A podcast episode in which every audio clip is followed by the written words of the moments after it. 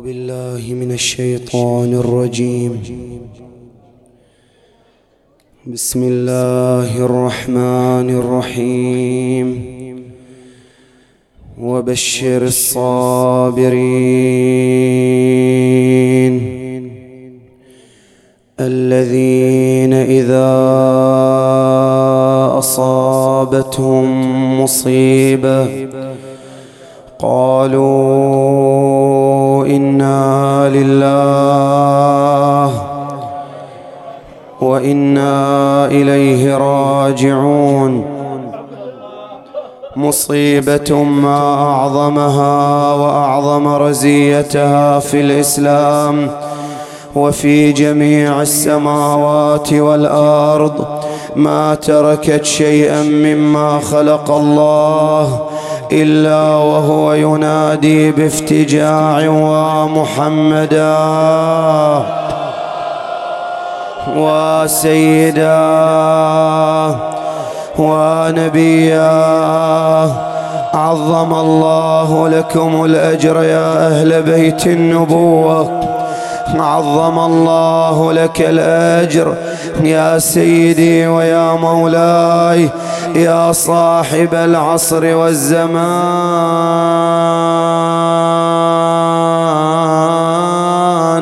السلام على صاحب السكينة. السلام على المدفون بأرض المدينة.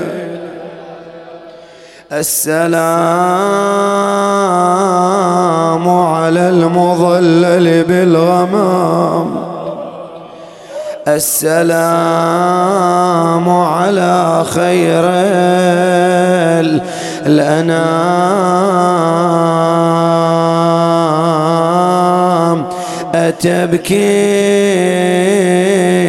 على رسم بدارة ثمدي عفته الليالي فهو كالوشم في اليد. وتصبو إلى تذكار مسرح لذة. وملعب أفراح لشاد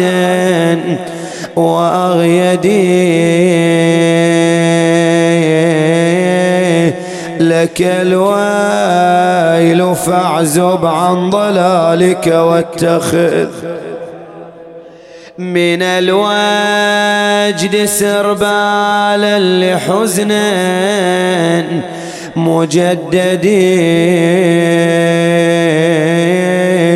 فلست ترى.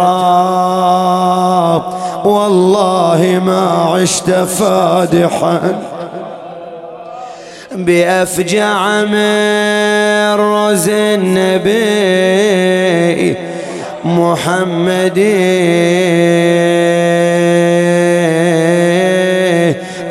نعته إلى علياه علياء نفسه. وعز به التوحيد كل موحد. وهم بأن يوصي بثقليه قومه. وبالعكس هم فيما يريد بمرصدي يا محبي رسول الله يا أهل الإيمان وقال أناس ظل يهجر أحمد.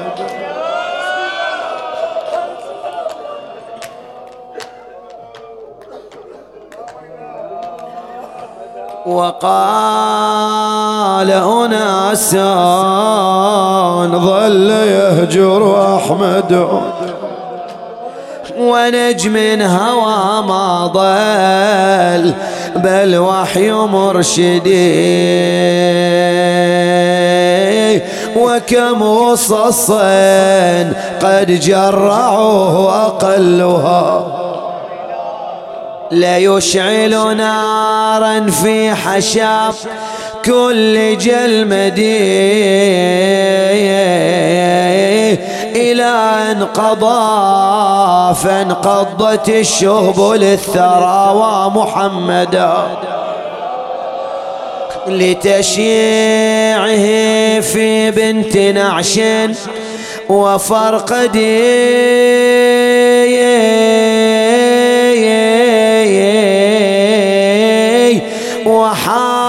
وحاطوا بنار الجزل للوحي منزلا.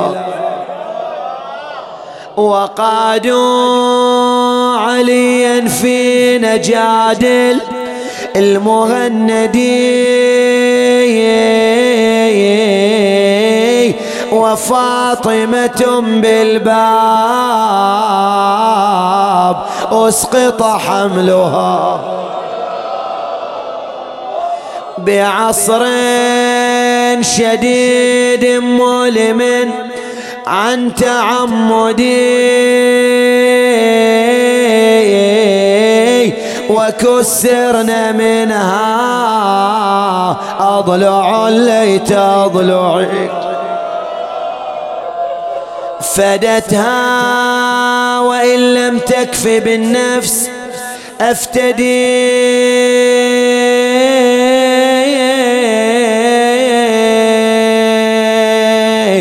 ولفعها ذاك الزنيم بلطمة.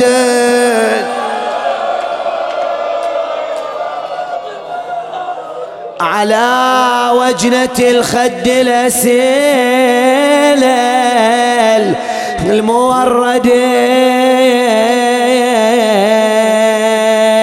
وين أهل التعزية وين أهل النياحة على النبي. قال الدار الوحيد اخلاها دار الوحيد اخلاها والبضعتين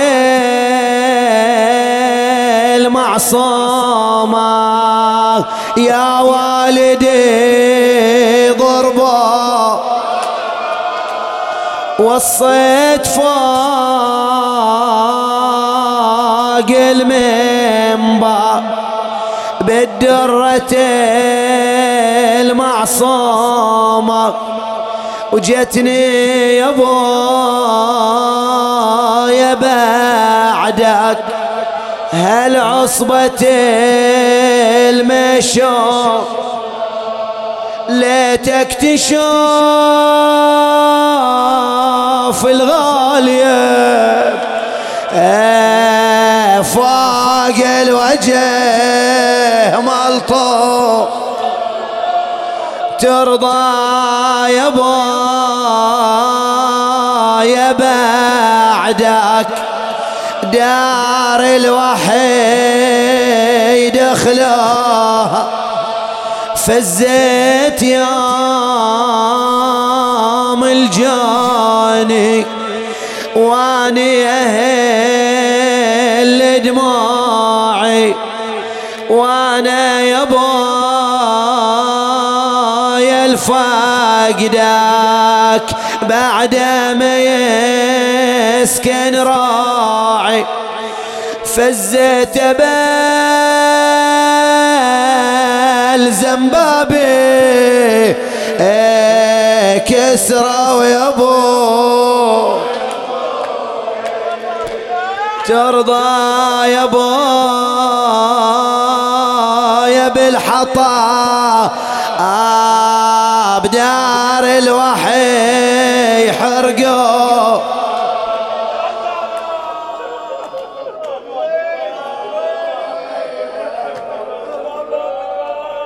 أمسات. يا أبو يا داري بنار الحطب مشبوبة. وأنا العزيزة عنداياك فوق الوجه مضروبة. والنحلة الليلية من هاني مغصوبة ترضى يا ابويا بعدك دار الوحيد خلوها إنا لله وإنا إليه راجعون.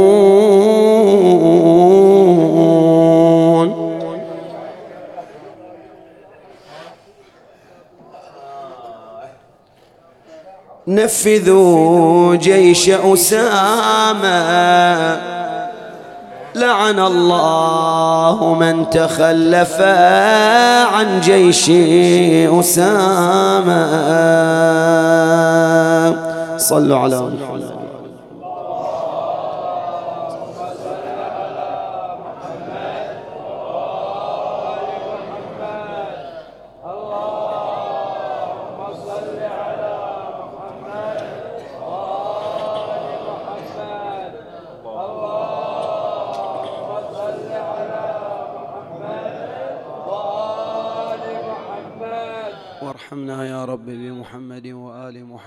وتوفنا على ولايتهم.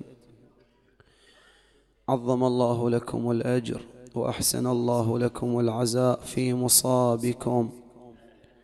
الذي لم يصب الخلائق بمثله.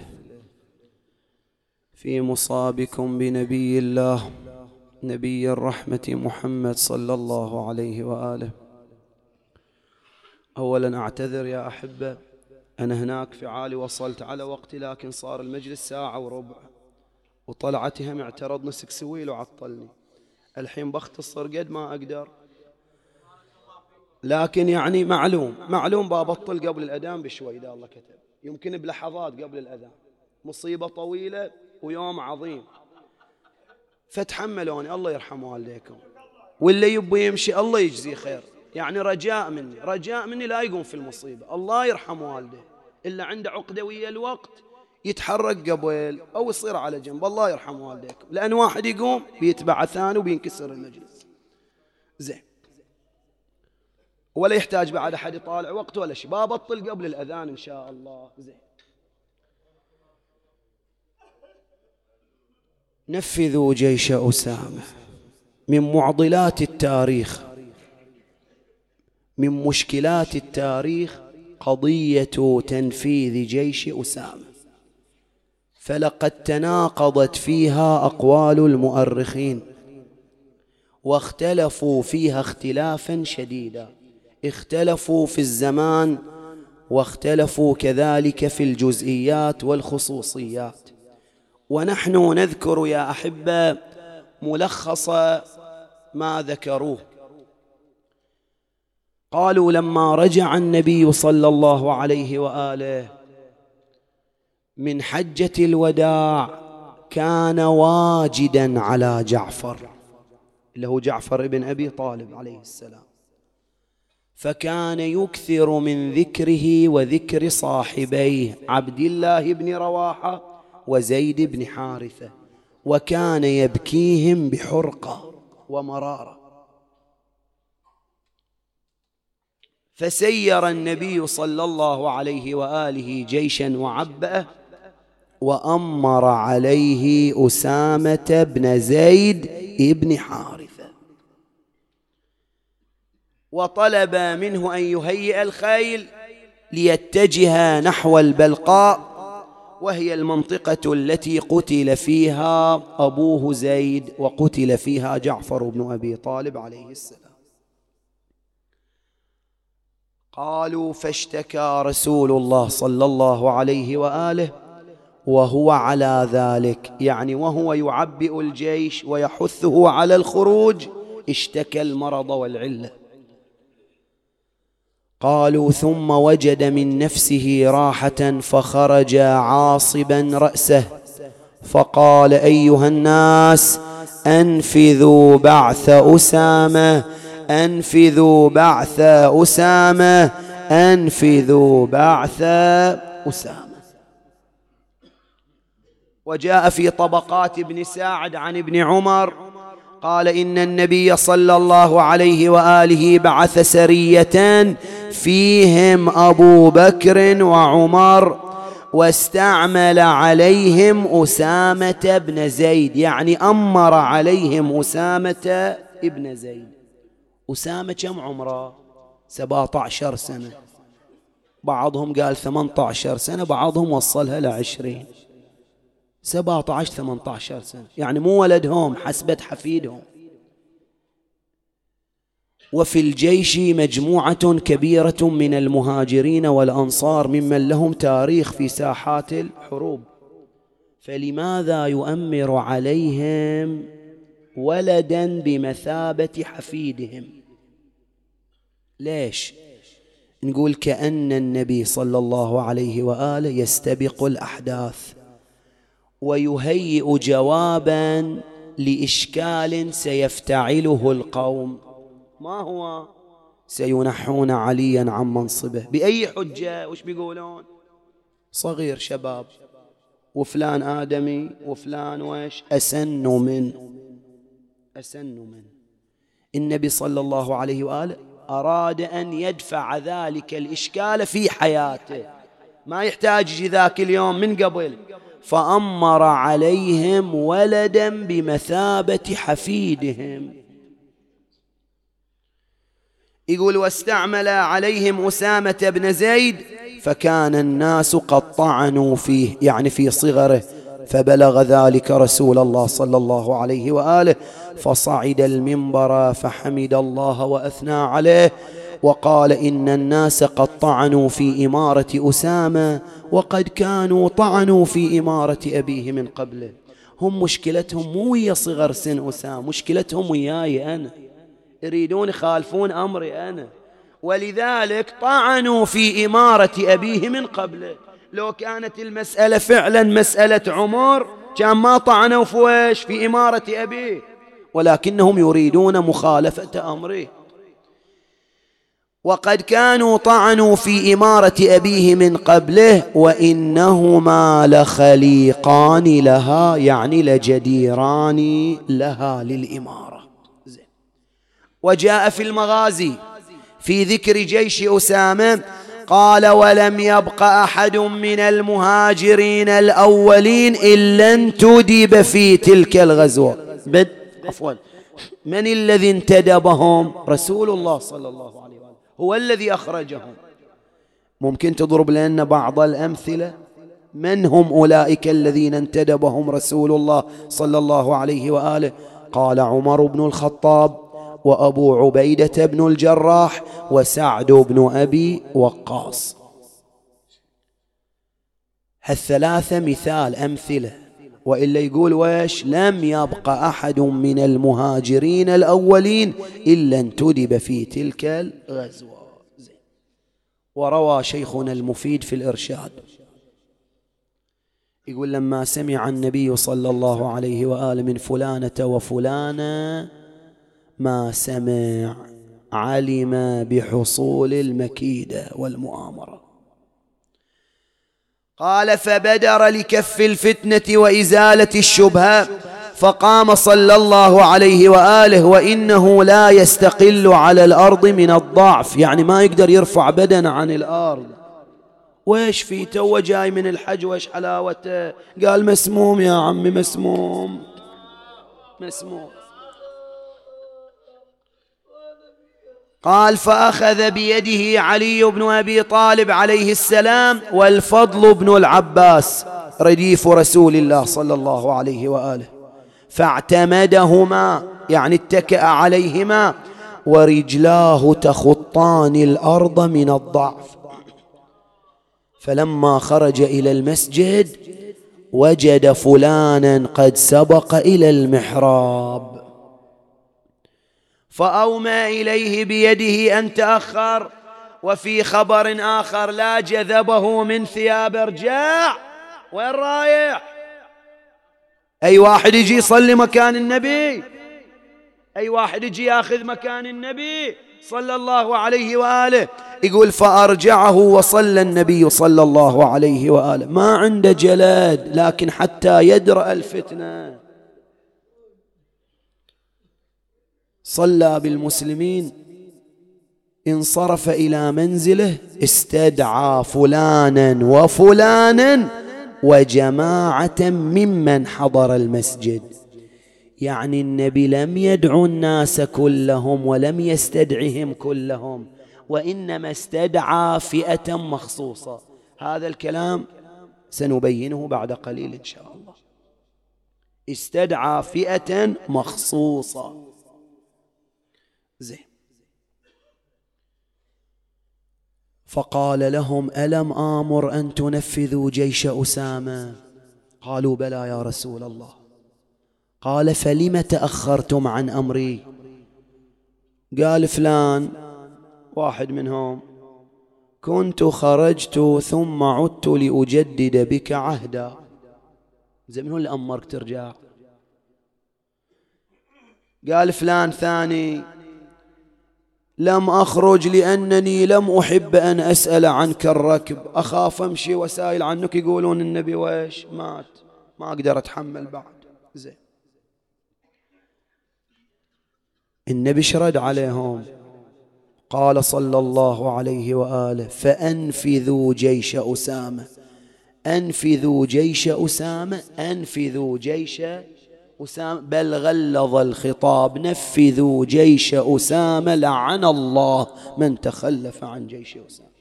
يعني قد ما تصفون لي من أعذار مو مقبولة. وإذا أنتم خايفين على صحتي ترى رجعتكم هي اللي تزيد علتي. رجعتكم هي اللي تآذيني لعن الله من تخلف عن جيش أسامة. زين. وهكذا أكثر من خبر يجيبونه ويذكرونه. هم وصلت إلى النبي صلى الله عليه وآله أخبار صار اللغط. كثر الطعن في إمارة أسامة فخرج عاصبا رأسه. صعد المنبر خاطبهم وبخهم نفذوا جيش أسامة لعن الله من تخلف عن جيش. يا رسول الله خلنا ننتظر إلى حين تماثلك للشفاء قال نفذوا جيش أسامة. يا رسول الله كذا. قال نفذوا جيش أسامة. خلاص ما عندي كلام خلاص بعد. استلم أسامة الراية أعطاها لرجل معه ثم تقدم ونزل بالجرف. والجرف يبعد عن المدينة تقريبا ستة كيلومترات. وتكامل عدد الناس. المفروض ويش خلاص يطلعون. تما ويأخرون يأخرون. أسبوعين عطلوا الشغلة. واجتمع جمع منهم وقالوا إلى أين نمضي؟ وقد أقبل إليه الموت. وش دراهم بموت؟ لأنهم أصحاب المكيدة. وإلا وش دراهم بموت؟ إيش دراهم بموت؟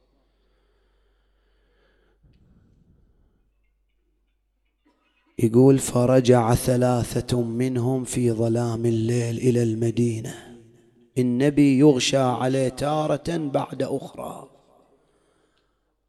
أفاق وقال طرق المدينة الليلة شر عظيم. قال من حضر؟ ويش تقول يا رسول الله؟ ما ذاك؟ قال إن بعض الذين بعثتهم إلى جيش أسامة قد رجعوا الليلة. يطلعنا الله منهم. سؤال. هذا طبعا ملخص الحال والتفاصيل كثيرة أعرض عن ذكرها. لماذا لم يخرج أمير المؤمنين عليه السلام لتنفيذ جيش أسامة. مو انتون تقولون النبي صلى الله عليه وآله لعن أصحابه وقال لعن الله من تخلف عن جيش سام إحنا بعمل نرجعها اليكم نقول علي ما طلع يعني علي بعد بتقولون ملعون على لسان رسول الله صلى الله عليه وآله. ليش علي ما طلع؟ بلا حشو زائد من الكلام أكتفي بأمرين. الأمر الأول سئل الحسن البصري وهو من أكابر علمائهم عن علي عليه السلام فقال ما أقول في رجل جمع بين الخصال الأربع؟ إلى أن قال وإنه لم يؤمر عليه أمير قط. أبدا يقول علي ما صار عليه أمير. هو أمير إيه؟ يصير عليه أمير؟ لا. وإنه لم يؤمر عليه أمير قط وقد أمرت الأمراء على غيره. فلو كان علي عليه السلام مخاطبا بالخروج مع أسامة لكان أسامة أميرا عليه. ولكنه ينفي ذلك جزما وقطعا يقول لم يؤمر عليه أمير. قط. فنستفيد من ذلك أن عليا لم يكلف بالخروج من قبل رسول الله صلى الله عليه وآله. بعد ومما شاع وذاع عند المحدثين عند أصحاب المؤلفات والمصنفات قالوا إن رسول الله صلى الله عليه وآله لم يؤمر عليه أحدا قط ولم يكن في سرية قط إلا كان أميرها. يقول علي إذا يطلع في جيش ما يصير مأمور وإنما يكون الآمر. لا يكون تابعا وإنما يكون متبعا.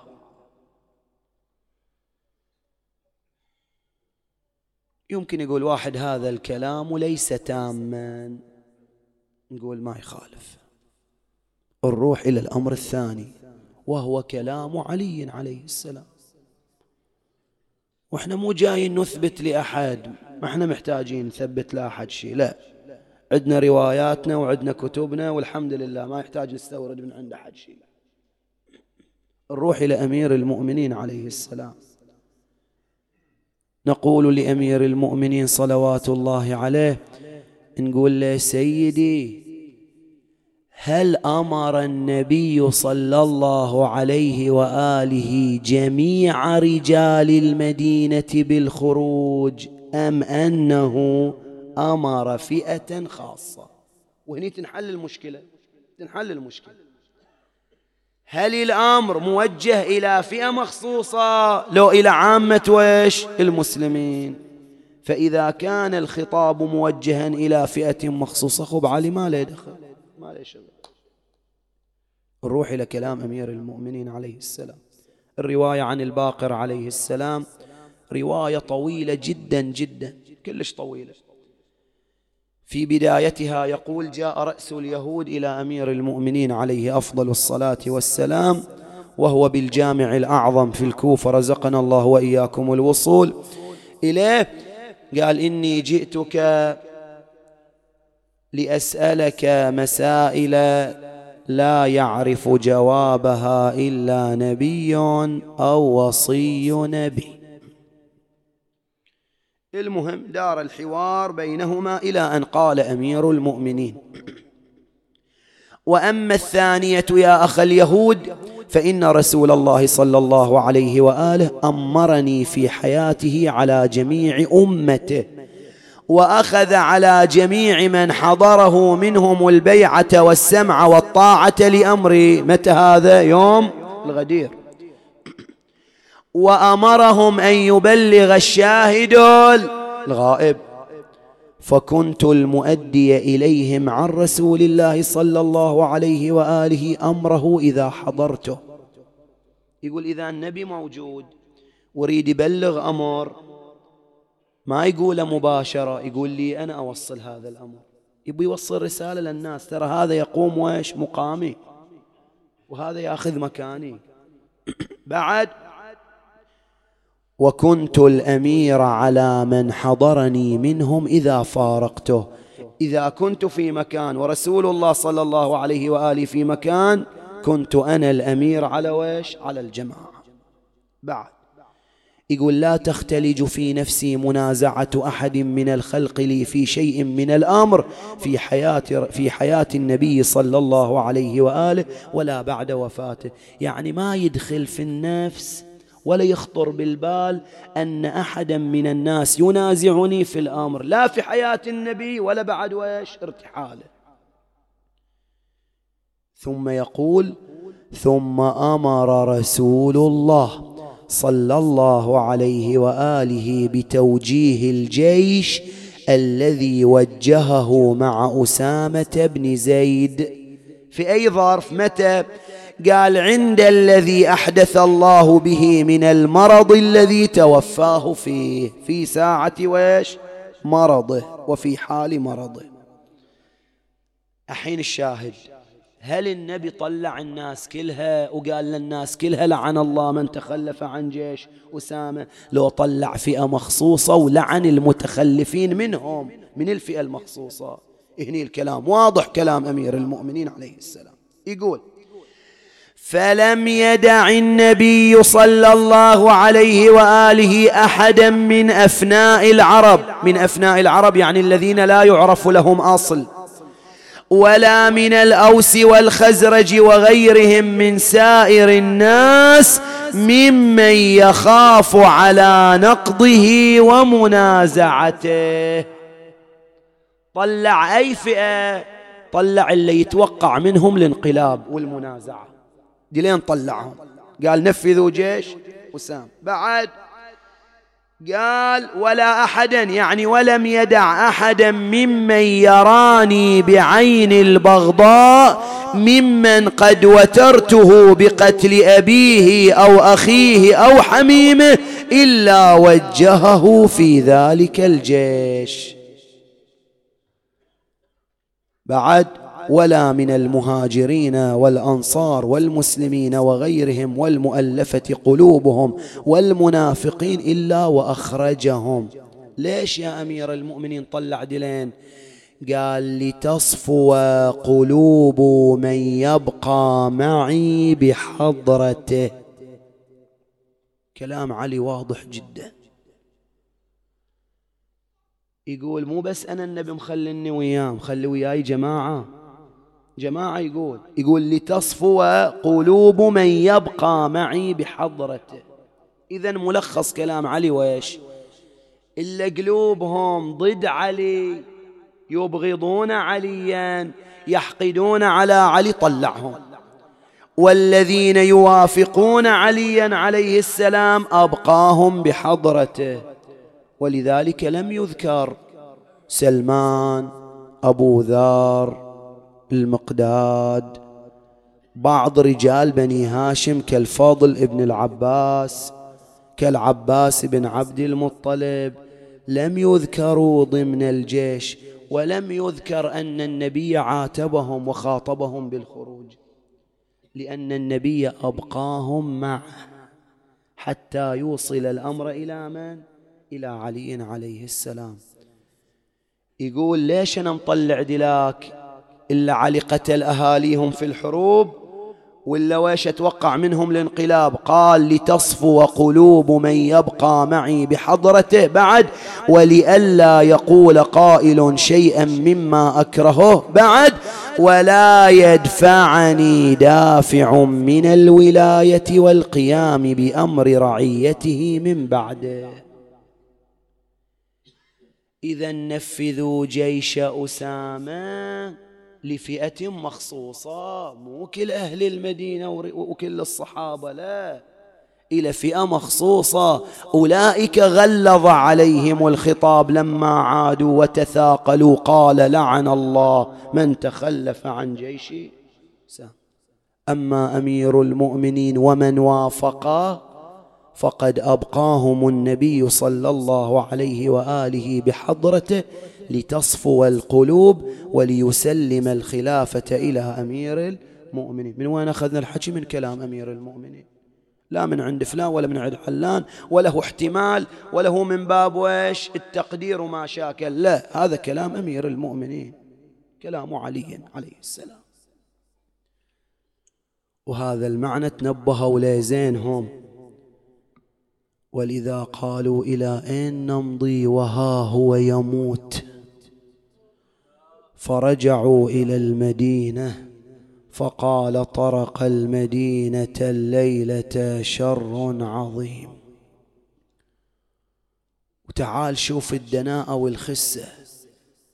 ما اكتفوا بمخالفة أوامره وإنزال الاذى به حتى ويش يقول حتى جاءوا ودخلوا داره وجلسوا عنده وهو كاره لوجودهم.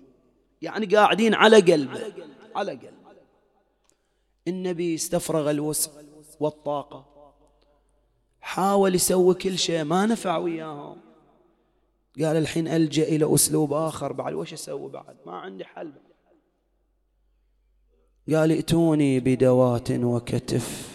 واويلاه واويلاه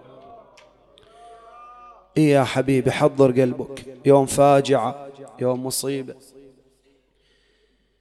ائتوني بدوات وكتف لأكتب لكم كتابا لن تضلوا من بعده أبدا. كأني بأحد الحاضرين قام لكي يأتي النبي بما طلب.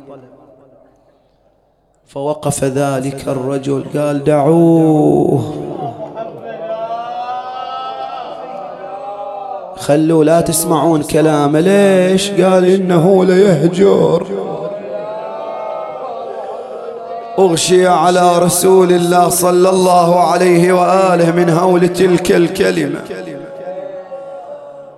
كثر اللغط في محضره. ارتفعت الأصوات لم يحفظوا له حرمة. والله يقول لا ترفعوا أصواتكم فوق صوت النبي. فتح النبي عينيه قال ونأتيك بما طلبت يا رسول الله؟ قال بعد الذي قلتم فلا ولكن أوصيكم بأهل بيتي خيرا. ارتفعت الأصوات في محضره فطردهم من داره. قال اخرجوا عني فإنه لا ينبغي عند نبي تنازع. خرجوا من الدار قال ادعوا لي أخيه قامت فلانة جرت والدها أدخلته على رسول الله فأعرض عنه. قامت الثانية جرت والدها أدخلته على رسول الله صلى الله عليه وآله فأعرض عنه. وقفت أمنا أم سلمة سلام الله عليها قالت اخرجوا من الدار. بس عاد آذيتونه أنا أعرف من يريد. مضت إليه مسرعة قالت يا علي. أدرك رسول الله صلى الله عليه وآله فإنه سيفارق الحياة. جاء أمير المؤمنين عليه السلام جلس عنده سمع وصايا. علمه النبي ألف باب من العلم يفتح له من كل باب ألف باب. ثم استأذنت أم سلمة فتحت الباب. فرأت ألوان النبي قد تغيرت من حرارة السمام قالت ما الذي دهاك يا رسول الله؟ قال رايح يا أم سلم رايح. قالت وحزناه عليك يا رسول الله. حزنا لا تدركه الندامة قال يا أم سلم ادعي لي حبيبتي فاطمة. مضت إلى الزهراء أعلمتها بذلك. أقبلت تجر أذيال المصيبة والحزن. عطوفة يسميها أم أبيها. جلست ووضعت رأس النبي في حجرها. كأني بها وقد مسحت العرق عن جبينه ووجهه وهو يحدثها عن مكانه ومكانها يوم القيامة. ويخبرها عن موضع اللقاء في يوم الحساب. ثم أغشي على نبيكم. انصدع قلب فاطمة قالت وأبيض يستسقى الغمام بوجهه ثمال اليتامى عصمة للأرامل. تطوف به الهلاك من آل هاشم فهم عنده في نعمة وفواضل. فتح النبي عينه قال بني هذا قول عمك أبي طالب ولكن قولي وما محمد. أبوش مقتول يا زهراء وما محمد إلا رسول قد خلت من قبله الرسل. أفإن مات أو قتل انقلبتم على أعقابكم ومن ينقلب على عقبيه فلن يضر الله شيئا وسيجزي الله الشاكرين. أدن مني يا علي. لأوصيك بوصاياي أبا الحسن إذا أنا موت غسلني كفني حنطني بهذا الحنوط الذي نزل به جبرائيل من الجنة. هذا من كافور الجنة. يا علي قسمه ثلاثة أقسام.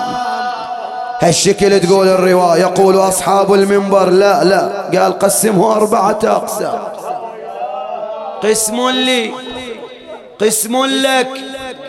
قسم لحبيبتي وابنتي فاطمة وقسم لولدي الحسن. تنتظر الحين بيقول شيء الحين بيقول شيء الحين بيقول شيء. ما قال شيء سكت. كأني بها انحنت على وجهه. قالت أبا يا رسول الله هذا الحسين مكسور الخاطر. ولدي الحسين ليش ما له قسم؟ كأني بالنبي وقد أغمض عينيه. قال بني لا تزيدي كربي ولا تحرقي قلبي بل شيبته من دموعه. قال هذا ما بيجهزون مثلنا لا هذا لا تجهيز آخر هذا ستقلبه حوافر خيول ابن سعد.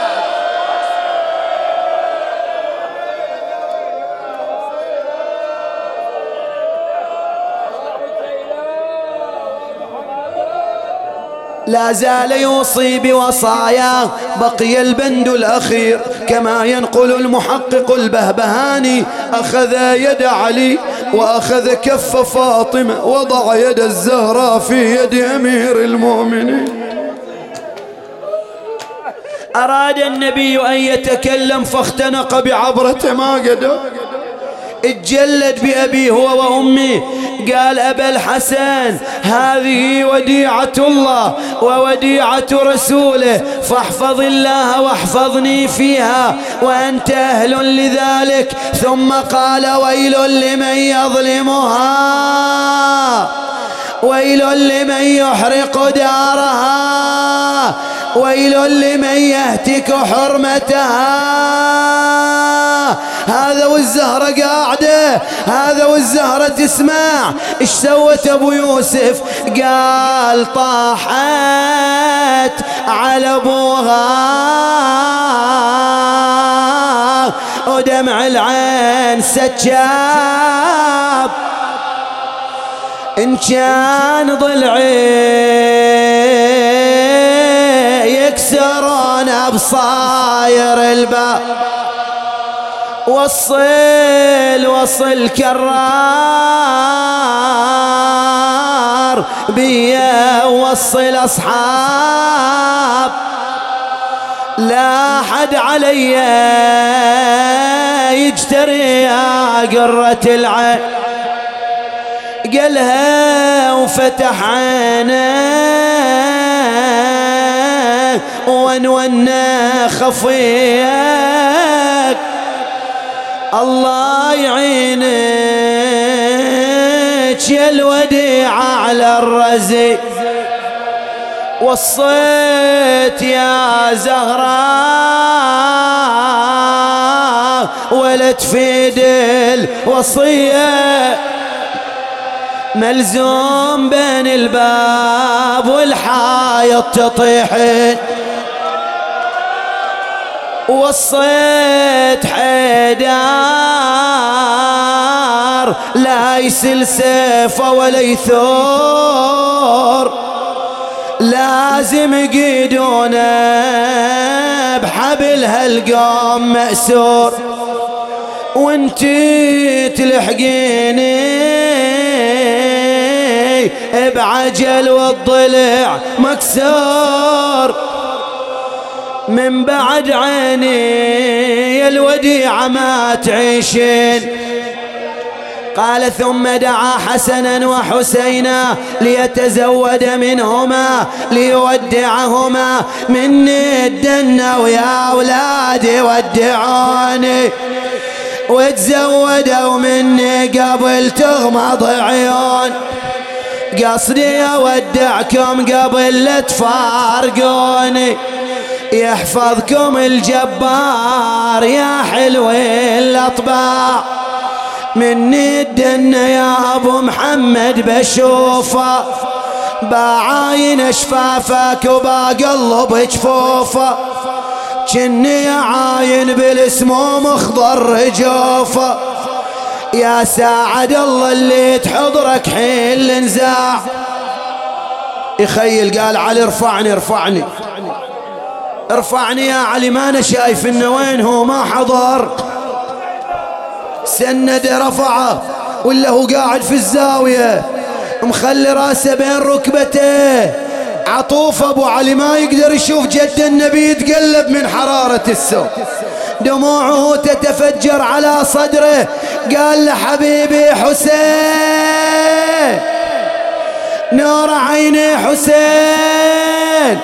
مني الدنة يا غريب الغاضري ودي اقبل من حرق قبل المني.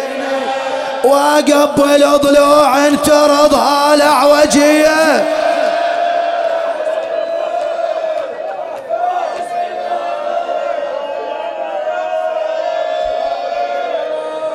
أغشي على رسول الله. وإذا بالباب يطرق وصل وصل وصل ولن واحد على الباب. يتخفى بكلامه. ينادي يا هالبيت النبوة والإمامة بالله رخصوني. على المظلل بال أطلب الرخصة من النبي. سيد الكون قال النبي قومي. زهرة وافتح الباب.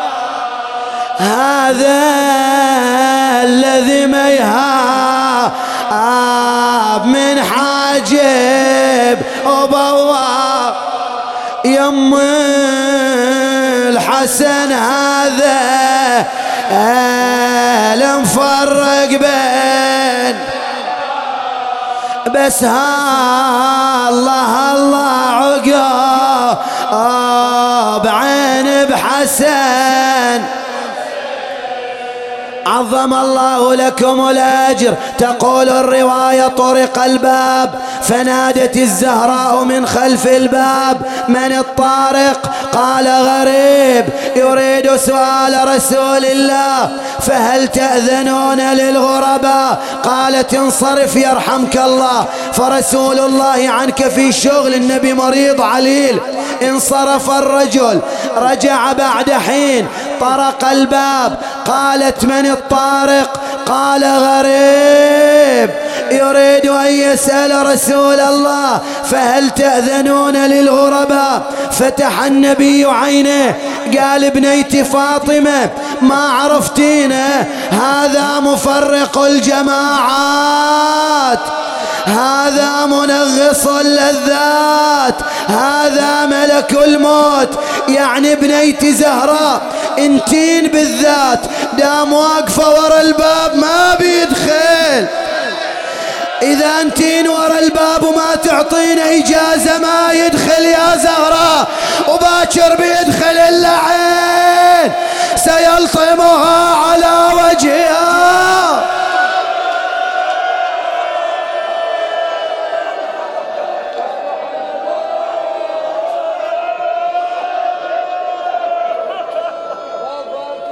إذا فاضت روح النبي ما أريد أحد قاعد. بني افتح الباب فتحت الباب دخلك البرق الخاطف. السلام عليكم يا أهل بيت النبوة وعليك السلام يا ملك الموت. جئت زائرا أم قابضا؟ قال بل مخيرا قال أمهلني حتى يهبط جبرائيل. نزل جبرائيل. ماذا تقول يا أخي؟ قال وللآخرة خير لك من الأولى. ولسوف يعطيك ربك فترضى. يا ملك الموت امضي لما جئت لأجله. يا علي ضع رأسي في حجرك. ويدك تحت حنكه واستقبل روحي بكفك وامسح بها وجهك. يا الله يا الله جلس أمير المؤمنين وضع رأس النبي في حجره. ووضع يده تحت حنكه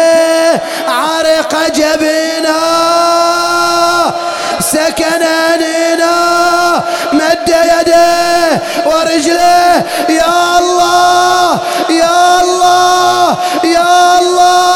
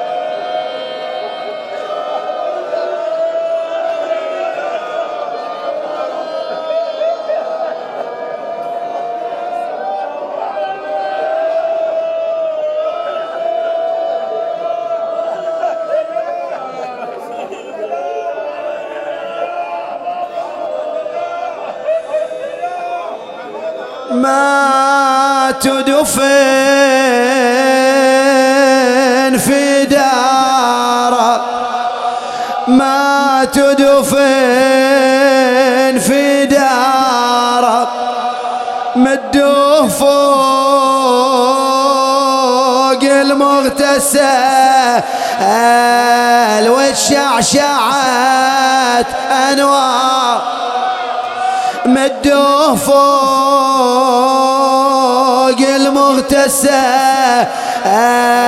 يا ليتني الممدود. فيها القبور والروضة يا ليتني الملحود. وانت تريد للدنيا واصبح المفقود وتعود يا بدر الدجى. يا الساطع بانوار مثلك ما شفنا ميت. تشاف وتشعشع نوره. وتشم ريح الجنة من رائحة كافور. لحد يراية عزي هاليوم أنا مكسور؟ مدوه فوق المغتسل. وتشعشعت يا الله ختام ختام. كأني بها فتحت الباب ولا علي بنزل الوالد. في بيته في بيته مدفون. قالت يلي تحفرون القبر وسعوا مكانه.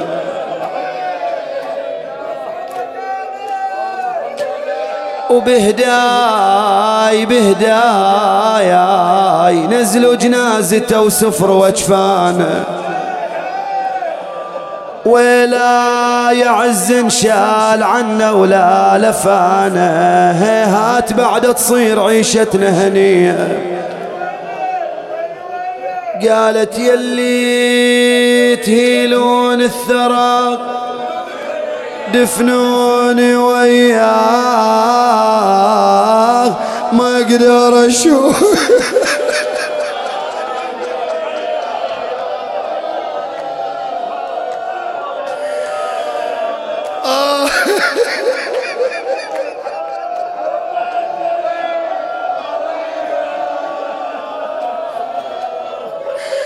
ما أقدر أشوف البيت. خالي من محيا قشرة راغ تصير عيشتنا بليا. يا الله خلص مجلسنا. سيدتي يعني ويش قشرة راه تصير عيشتنا بليا. قالت تريد تعرف اسمع. قالت من غبت يا حلو المعاني. المعاني بن حنتمل البيت جاني. سوى جاني؟ لطمني على عيوني وعماني.